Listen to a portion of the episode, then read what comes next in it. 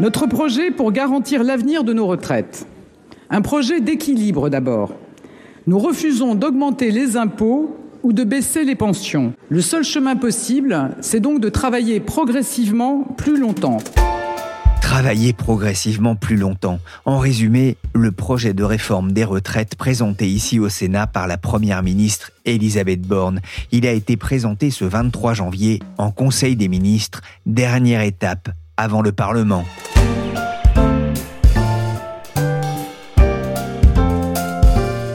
Je suis Pierrick Fay, vous écoutez La Story, le podcast d'actualité des échos.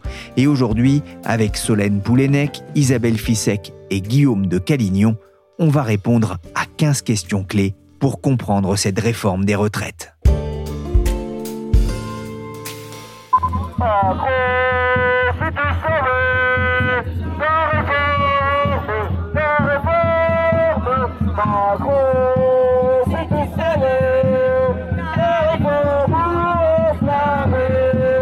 Le message des manifestants du 19 janvier est assez clair. En 2019-2020, il y avait eu dix journées de manifestations dans toute la France avant que le Covid ne renvoie tout le monde à la maison.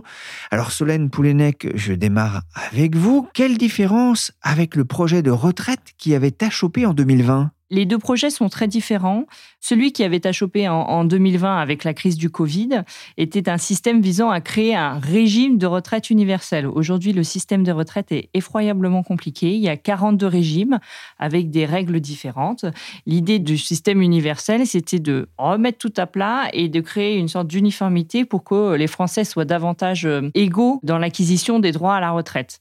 Et donc, c'était vraiment une remise à plat complète. Alors, qu'aujourd'hui, la réforme ne modifie pas l'architecture euh, générale du, système de retraite. On conserve euh, tous les différents régimes. En revanche, on va resserrer certains boulons. On dit qu'on fait une réforme paramétrique, on modifie certains paramètres. Et les paramètres dont je vous parle, eh ben, tout le monde commence à les connaître maintenant parce que ça fait quelques jours que le, le gouvernement a présenté sa réforme. C'est un, on va augmenter l'âge légal de départ en retraite de 62 à 64 ans. Euh, il avait augmenté il y a quelques années de 60 à 62 ans. Et là, on franchit une étape supplémentaire. Et deux, on va accélérer l'augmentation de la durée de cotisation. C'est-à-dire que la gauche avait voté le passage de la durée de cotisation nécessaire pour partir à la retraite de 42 à 43 ans, mais ce passage se faisait de façon progressive. Alors il fallait toujours se faire de façon progressive, mais ça sera plus rapide que prévu auparavant. Solène, le gouvernement a fait le choix de reporter l'âge légal, mais y avait-il d'autres solutions? C'est vrai qu'il y a plusieurs paramètres auxquels on peut toucher pour faire une réforme des, retraites. Hein. Le choix qu'a fait le gouvernement, euh, on l'a dit, c'est à la fois d'augmenter l'âge légal et d'accélérer l'allongement de la durée de cotisation. Alors c'est un choix qui est critiqué parce qu'on aurait pu en faire un autre. Quand on augmente l'âge légal, ça concerne la plupart des gens, euh, notamment ceux qui ont commencé à travailler relativement tôt et qui ne bénéficient pas d'un régime dérogatoire euh, pour carrière longue. Donc toutes ces personnes, elles vont devoir aller jusqu'à ce nouvel âge légal de départ en retraite, euh, qu'on appelle aussi âge d'ouverture des droits, tout simplement pour pouvoir partir à la retraite. Donc, face à ça, d'autres personnes, et souvent classées à gauche, hein, préconisent de miser sur l'allongement de la durée de cotisation, la durée de cotisation minimale qui permet de toucher sa retraite à taux plein. Donc, les personnes qui ont commencé à travailler tôt dans ce scénario seraient moins pénalisées. Pourquoi? Parce qu'on suppose qu'elles ont déjà accumulé une grande quantité de trimestres et elles pourront donc plus facilement partir à taux plein une fois l'âge légal atteint. Au contraire, les personnes les plus qualifiées qui ont fait des études longues et sont rentrées plus tard sur le marché du travail seront davantage touchées par cette augmentation de la durée euh, de cotisation requise pour partir à taux plein. Bon, ça, en réalité, c'est assez compliqué parce qu'un certain nombre de personnes doivent de toute façon travailler jusqu'à 67 ans pour toucher une retraite à taux plein parce qu'elles ont eu des périodes d'inactivité prolongées, euh, une carrière compliquée. Par ailleurs, l'augmentation de la durée de cotisation peut toucher le montant des pensions des personnes qui ont une carrière incomplète. Pourquoi? Parce que l'augmentation de la durée de cotisation suppose aussi que les personnes ayant eu une carrière incomplète elles voient leur pension calculée au prorata d'une durée de référence plus importante. Elles ont donc des pensions plus faibles. Une chose est sûre dans ce débat compliqué, c'est que les tenants de l'augmentation de la durée de cotisation euh, se font très fortement entendre aujourd'hui. On travaillera donc plus longtemps aussi parce que le gouvernement se refuse à toute hausse des cotisations patronales afin de ne pas augmenter encore plus le coût du travail. Pas question non plus de taxer plus le capital et notamment la fortune des milliardaires, solution avancée par la France insoumise. T'as pensé à payer ta taxe foncière, taxe immobilière, taxe professionnelle, taxe sur le personnel, taxe d'apprentissage, taxe si t'es passage, taxe sur tout ce qui bouge, sur tes clopes et sur ton rouge, sur tes cachets d'aspirine, sur ta vodka et sur ton jean. Ah, il y a une petite musique qui monte dans l'opposition à ce projet, c'est celle de l'iniquité entre les actifs et ceux de plus en plus nombreux qui sont déjà à la retraite. La réforme ne porte-t-elle vraiment que sur les actifs? Le gouvernement a fait le choix de ne pas toucher aux retraités. C'est pas quelque chose qui est euh, forcément intuitif. On pourrait se dire que eux aussi peuvent être mis à contribution pour euh, assurer la pérennité d'un système, d'autant qu'ils ont un, niveau de vie aujourd'hui légèrement supérieur à celui des actifs, les retraités.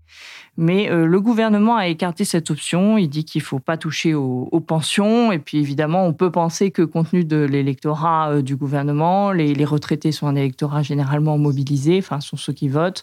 Donc il y a une sensibilité euh, importante euh, des politiques vis-à-vis de cette population. Il faut ici rappeler l'évolution du rapport démographique. En 15 ans, le ratio du nombre d'actifs cotisants par retraité est passé d'un peu plus de 2 à seulement 1,7 et il pourrait tomber à 1,6 en 2030 selon le Conseil d'orientation des retraites. Et on veut une augmentation salariale tout de suite de 2000 euros pour l'ensemble des salariés, le SMIC, et un départ en retraite à 50 ans à temps plein. C'est ça nos revendications. On ne peut pas tuer des ouvriers derrière des quais et les mener à la mort jusqu'à 70 ans. Très en forme ce syndicaliste de la CGT lors d'un meeting de la NUPES capté par BFM TV. La retraite à 50 ans, alors il n'est pas tout à fait sur la même longueur d'onde que l'exécutif. Solène, mais à quel âge pourra-t-on partir en retraite? Donc, quand la réforme sera pleinement montée en charge, on devrait partir à 64 ans. Mais il faut cependant avoir en tête que la réforme va s'appliquer euh, progressivement. 64 ans, c'est d'ici à 2030 à la fin du quinquennat, euh, on est à 63 ans et 3 mois, parce que l'âge légal est relevé à raison de 3 mois par année de naissance. Donc ça, c'est la règle de base. Et ensuite, il existe des situations euh, très différentes dans lesquelles il est possible de, partir avant ce nouvel âge légal. Donc par exemple, si vous avez commencé à travailler tôt, euh, mettons autour de 18 ans, vous pouvez bénéficier du dispositif carrière longue qui ouvre droit à un départ anticipé euh, à la retraite. Donc, sous réserve de remplir certaines conditions, il est possible que vous puissiez partir à, 62 ans, c'est-à-dire deux ans avant ce nouvel âge légal. Chez les fonctionnaires, il existe des catégories euh, dites actives, c'est-à-dire des personnes qui peuvent partir plus tôt parce qu'on considère que leur métier est pénible, les policiers, les aides-soignants, etc. Donc pour eux, il sera toujours possible de partir plus tôt, même si ce sera euh, décalé par rapport à ce qui existait auparavant. Et enfin, une autre situation particulière, c'est les personnes euh, qui sont jugées euh, inaptes au travail parce que trop fatiguées, à la santé trop fragile ou qui sont invalides. Donc elles, elles pourront toujours partir à 62 ans avec une retraite à taux plein. Donc en bref, il y a vraiment des situations euh, très diverses, ce qui fait que le gouvernement explique en moyenne la hausse de l'âge légal de départ en retraite sera, euh, je, je, le cite là-dessus, euh, relativement contenue. Reste, et c'est un point important, je pense que des personnes pourront juger qu'on leur demande plus d'efforts qu'à d'autres. Euh, je pense par exemple aux femmes qui euh, vont voir leur âge de départ davantage décalé que celui des hommes. Pourquoi? Bah Parce que les femmes qui ont des enfants gagnent aujourd'hui des trimestres euh, dans le calcul de leur retraite. Et donc, comme l'âge légal va être décalé, cet avantage dit avantage familial va être en partie effacé. Euh, donc, euh, pour la génération des femmes de, 1980, par exemple, euh, l'effort sera deux fois plus important puisqu'elle partirait huit mois plus tard contre quatre mois plus tard pour les hommes. Alors Guillaume de Calignon du service international des échos, les Français sont-ils moins bien lotis que les autres Européens en matière de retraite? Pierrick, je crois qu'ils sont un peu mieux lotis. En effet, le système de retraite français apparaît comme étant un des plus généreux pour les retraités. En tout cas, il est plus généreux que celui de nos voisins européens. Alors ça ne constitue pas en soi une raison suffisante pour le réformer, mais c'est un fait. On part à la retraite plus tôt en France qu'en Allemagne. Le revenu des retraités, lui, est plus important en France que chez nos voisins, notamment quand on le compare à celui du reste de la population. Un chiffre, les retraités français bénéficient d'un revenu 2% supérieur à celui des autres Français. En Allemagne, ben, le revenu des retraités est plus bas de 13%. Le taux de pauvreté des retraités français aussi est l'un des trois plus faibles de l'Union européenne, avec le Danemark et le, Luxembourg. Il atteignait 11% en 2021, alors que la moyenne européenne est à 16%. Et en moyenne, un Français passe près de 25 ans à la retraite. C'est, avec les Luxembourgeois, la durée la plus longue de l'Union européenne, et c'est 5 ans de plus que les Allemands. Alors, il faut dire que l'espérance de vie des Français est plus élevé que dans beaucoup d'autres pays européens. Et il faut ajouter aussi une explication à cette générosité, c'est que les travailleurs français cotisent plus que les autres pour payer la retraite de leurs aînés. Les cotisations retraite représentent 25% du salaire brut en France, contre 19% en moyenne dans les pays développés. D'où le fait que le système français fait que les retraités sont plutôt bien lotis. Bonjour monsieur, je voudrais un acte de naissance s'il vous plaît. Un acte de présence? Non, un acte de naissance. De, l'essence Bon, enfin, mademoiselle, on n'est pas une station-service ici Travailler jusqu'à 80 ans, c'est vraiment pas possible. Comment une loi pareille a pu être votée? À la vision de la mini-série Et toi tu votes, qui imagine les services d'une mairie gérée par des septuagénaires, avec humour bien sûr, ça m'amène à la question de la fonction publique, Solène. Les fonctionnaires sont-ils concernés par cette mesure? Oui, les fonctionnaires sont aussi concernés par la réforme. C'est d'ailleurs euh, un des arguments du gouvernement pour dire euh, la réforme, elle est juste, elle va s'appliquer à tout le monde. Donc les fonctionnaires devraient voir leur âge légal reporté de deux ans il y a un certain nombre de paramètres, en revanche, qui vont pas bouger pour les fonctionnaires. Et ça, c'était très important pour eux. Le gouvernement a décidé de maintenir ce qu'on appelle les catégories actives, donc c'est-à-dire de permettre des départs anticipés pour ceux parmi les fonctionnaires qui ont des métiers euh, jugés pénibles. Le policier, le pompier, euh, l'aide-soignante ont des départs euh, en retraite prévus plutôt que les autres. Et donc, ces catégories actives sont préservées. Il va y avoir un décalage de départ en retraite, mais il y aura toujours un départ anticipé. En 2019, il y avait le, projet d'un régime de retraite universel. Avec ce projet paramétrique, on a bien compris que c'est un projet d'une philosophie différente. Dans ce contexte, que va-t-il advenir des régimes spéciaux, Solène? Les régimes spéciaux sont appelés à disparaître progressivement et très progressivement, parce qu'en fait, ce qu'a prévu le gouvernement, c'est de euh, ce qu'il appelle la clause du grand-père. Alors, ça peut paraître un peu curieux, mais ça veut dire que les nouveaux entrants dans ces régimes spéciaux, ceux qui vont euh, rentrer à la, à la RATP, euh, ceux qui vont rentrer dans une entreprise type NG, ce qu'on appelle les entreprises des industries électriques et gazières, ne seront pas embauchés avec les avantages du régime spécial en ce qui concerne la retraite. Donc, au fur et à mesure des embauches, la taille du régime spécial, elle devra euh, diminuer au fur et à mesure du temps. Mais les régimes spéciaux, ils vont continuer à perdurer avec des départs anticipés et, comme je disais, une augmentation quand même de l'âge de départ, mais par rapport à une borne euh, qui peut être euh, basse pour ces régimes spéciaux. Solène, y aura-t-il une retraite minimum comme il y a un salaire minimum? Le gouvernement s'est engagé à revaloriser la pension minimum pour la porter à 85% du SMIC et après elle devrait évoluer en fonction de l'inflation. Donc ça, c'est pour les gens qui ont une carrière complète au SMIC avec l'idée qu'il faut que ces personnes qui ont travaillé toute leur vie et qui euh, ont eu des petits salaires, mais aussi vont être amenés à travailler plus longtemps, vont voir leur de retraite revalorisée. Alors autour de ce sujet, ce qu'on appelle le, MICO dans le jargon, c'est le, minimum de pension, il y a eu une évolution dans la position du gouvernement. Le gouvernement a commencé par dire cette mesure d'augmentation de la pension minimum va d'abord bénéficier aux futurs retraités puisque ce sont eux qui vont devoir travailler plus.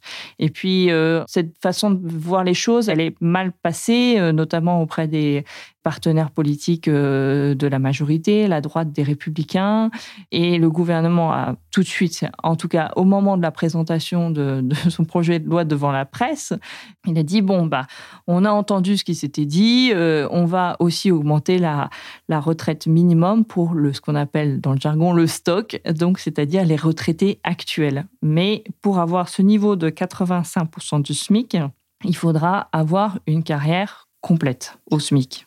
Mesdames et messieurs, nous proposons aujourd'hui un projet pour l'équilibre de notre système de retraite, un projet de justice et un projet porteur de progrès social. Elisabeth Borne, lors de la présentation du projet du gouvernement pour l'avenir de notre système de retraite, justice, équilibre et progrès social, des mots que l'on a entendus souvent sur les plateaux de télé. À l'inverse, Solène, les syndicats dénoncent une réforme socialement injuste. Pour quelles raisons Alors, les syndicats ont plusieurs angles d'attaque contre la réforme des retraites.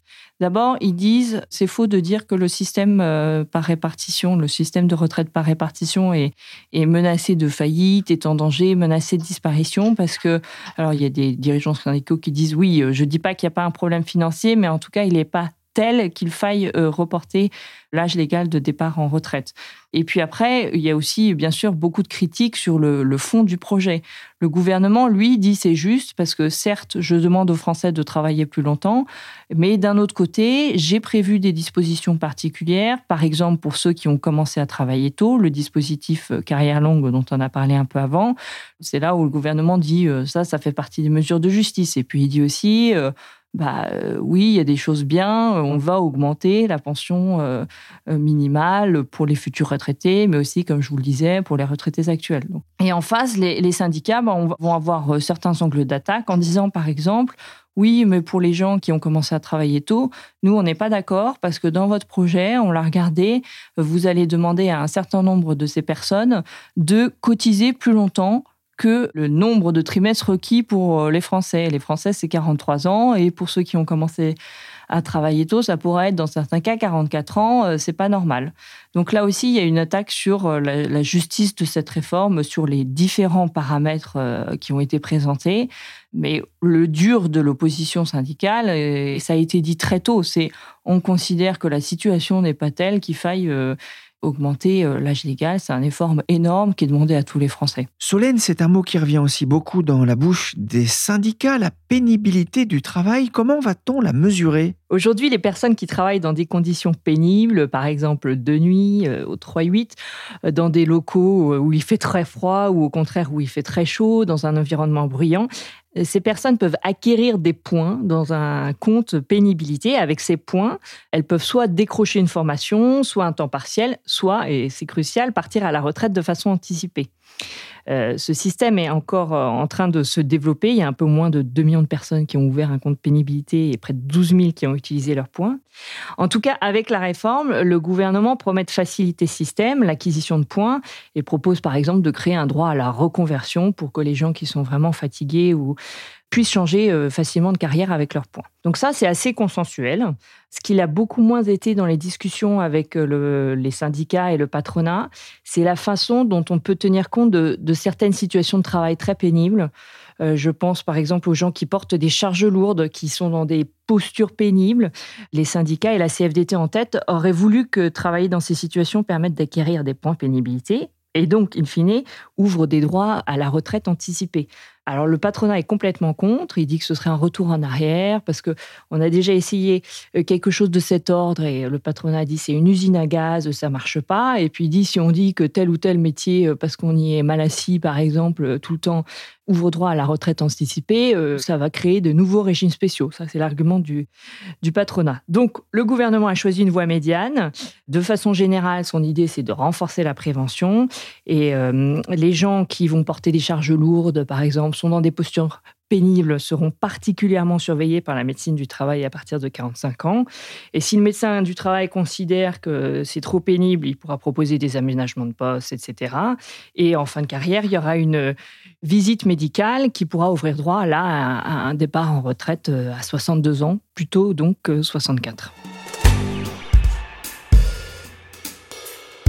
Ah, il faut sauver le soldat répartition, c'est l'antienne des tenants de la réforme de la retraite, mais Pourquoi n'y a-t-il pas de touche de capitalisation dans ce projet? L'idée de la réforme des retraites actuelle, c'est euh, le gouvernement le martel de, de préserver la, la retraite par répartition. La répartition, on le sait, c'est euh, les actifs euh, qui cotisent au bénéfice de la pension des retraités du moment.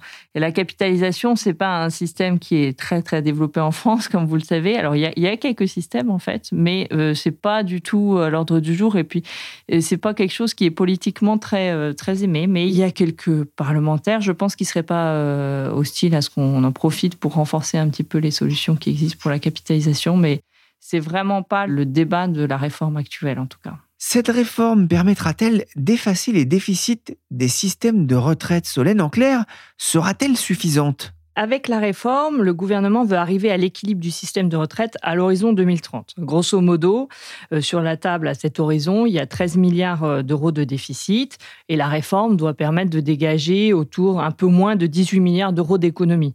Donc théoriquement, à cet horizon, le système pourrait être en excédent. Mais ça, c'est sans compter sur le fait que le gouvernement a mis en place des mesures d'accompagnement de la réforme, hein, ce qu'on appelle euh, parfois euh, le sucré, qui doit faire oublier l'amertume de la réforme. Et donc, je pense euh, par exemple à l'augmentation de la pension minimale à 1200 euros, 85% du SMIC pour ceux qui ont eu une, carrière complète, mais le gouvernement a aussi promis de ne pas toucher à l'âge des invalides dont j'ai un peu parlé. donc tout ça, ça coûte cher. D'où le fait qu'avec la réforme, le système finalement à horizon 2030 serait tout juste à l'équilibre. Et en réalité, l'édifice est assez fragile parce que pour euh, construire ce scénario, le gouvernement a retenu certaines hypothèses qu'on pourrait considérer optimistes. Euh, par exemple, il tape sur un taux de chômage de 4,5%. Donc, euh, Pierrick, là, on n'y est pas encore. Donc, autrement dit, voilà, beaucoup d'experts considèrent que ça sera certainement pas la dernière réforme des retraites peut-être entre 15 et 20 000 personnes à Strasbourg. Merci beaucoup euh, Samila Iwaro. Autour de 7 000 personnes à Mulhouse, ce qui est beaucoup. En 2019, contre la précédente mouture de la réforme des retraites, ils étaient trois fois moins. Il y avait foule à Strasbourg, à Mulhouse, à Marseille, à Nantes comme à Lille, comme on peut l'entendre dans ce reportage de BFM. J'accueille maintenant Isabelle Fissek du service politique des échos. Après la journée de mobilisation du 19 janvier, le gouvernement est-il déjà sous la pression de la rue? Alors oui, évidemment, le gouvernement est sous la pression de la rue. Et contrairement à ce qu'il dit, hein, quand il a réagi euh, jeudi, c'était pour dire euh, on s'y attendait, il n'y a pas de surprise. En vérité, le gouvernement a quand même été surpris par l'importance des manifestations et notamment dans beaucoup de villes moyennes en province. Hein, il ne s'attendait pas du tout à ce qu'il y ait autant de monde. Et il y avait au sein du gouvernement un petit peu deux écoles. L'école qui pensait que euh, cette première mobilisation serait tout de même euh, massive, parce qu'il y a une unité syndicale importante, et puis une autre partie du gouvernement qui pensait que certes, euh, il y a de la colère dans le pays, certes, il y a une opposition à cette réforme, mais que la fatigue, la lassitude, l'inquiétude face à l'inflation l'emportaient et que peut-être les gens n'iraient pas dans la rue. Or, euh, ils se sont rendus compte pour cette première journée qu'elle était importante et évidemment, ils redoutent déjà la journée du 31 janvier. Pendant rendez-vous hein, le 31 janvier, Isabelle, justement, quelles sont les prochaines étapes pour le gouvernement? C'est vrai qu'on entre aussi Maintenant, dans le temps législatif, hein, euh, lundi, ce lundi, il y a donc la présentation du texte en Conseil des ministres. Donc on arrive dans un autre temps et si je puis dire, il y aura deux fronts, le front de la rue et le front du Parlement. Le texte arrive ensuite en commission des affaires sociales à l'Assemblée nationale le 30 janvier puis il sera en discussion dans l'hémicycle de l'Assemblée nationale à partir du 6 février. Et tout ça devrait nous emmener, avec aussi l'étape du Sénat, jusqu'à fin mars, grosso modo. Et le gouvernement veut aller vite. On parle beaucoup depuis le début de cette législature du fameux article 49.3 de la Constitution, mais Isabelle, on pourrait bientôt aussi apprendre à connaître l'article 47 alinéa 1 Alors oui, tout à fait. Hein, le, texte qui est présenté ce lundi en Conseil des ministres, c'est un projet de loi de financement de la sécurité sociale rectificatif, un PLFSSR. Et il y a un temps encadré de débat. Il doit y avoir 50 jours de débat, pas un de plus, à partir du moment où euh, l'étude d'impact et le texte est présenté. Et il y a 20 jours qui sont prévus pour la première lecture à l'Assemblée nationale. Ce qui veut dire, au bout de ces 20 jours, si, en raison de l'obstruction, par exemple, en raison euh, d'un examen du texte qui n'avance pas très vite, eh bien, si le texte n'est pas voté à l'Assemblée en première lecture au bout des 20 jours, le gouvernement peut, en vertu de cet article 47 alinéa 1 de la Constitution, transmettre le texte au Sénat et le texte d'origine. Alors, il peut transmettre soit le texte d'origine, soit si des articles ont bien été examinés et que des amendements ont été votés, il peut transmettre ce texte modifié avec ces amendements, mais uniquement les amendements qui auraient été votés avec avis favorable du gouvernement, parce que je vous rappelle que la majorité n'est plus absolue à l'Assemblée nationale et qu'elle est relative et que le gouvernement, on l'a vu depuis le début de cette législature, est parfois mis en minorité. Donc voilà cet article 47 alinéa 1, ce qu'il permet, c'est la transmission sans vote au Sénat. Et je rappelle que le Sénat est plutôt favorable à la réforme et donc le gouvernement compte beaucoup là-dessus pour la faire avancer. Merci Isabelle Fissek, Solène Poulenec et Guillaume Calignon de la rédaction des Échos. La rédaction qui va vous faire vivre dans les prochaines semaines ce projet de réforme des retraites à suivre sur leséchos.fr et bien sûr dans les pages du journal. Cet épisode de la story a été réalisé par Willy Gann, chargé de production et d'édition Michel Varnet. Michel qui vous donne d'ailleurs rendez-vous chaque semaine, tous les samedis, dans le nouveau podcast des échos et moi, abonnez-vous pour ne manquer aucun épisode.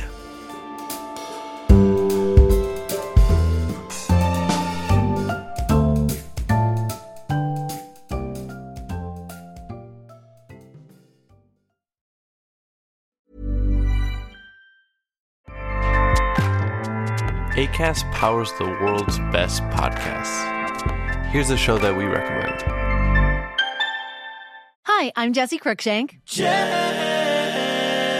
Jesse Cruikshank. I host the number one comedy podcast called Phone a Friend. Girl, let's phone a friend. Not only do I break down the biggest stories in pop culture with guests like Dan Levy and members of InSync, I do it with my own personal boy band singing jingles throughout.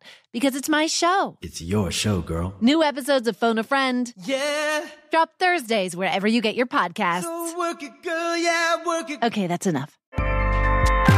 ACAST helps creators launch, grow, and monetize their podcasts everywhere. ACAST.com.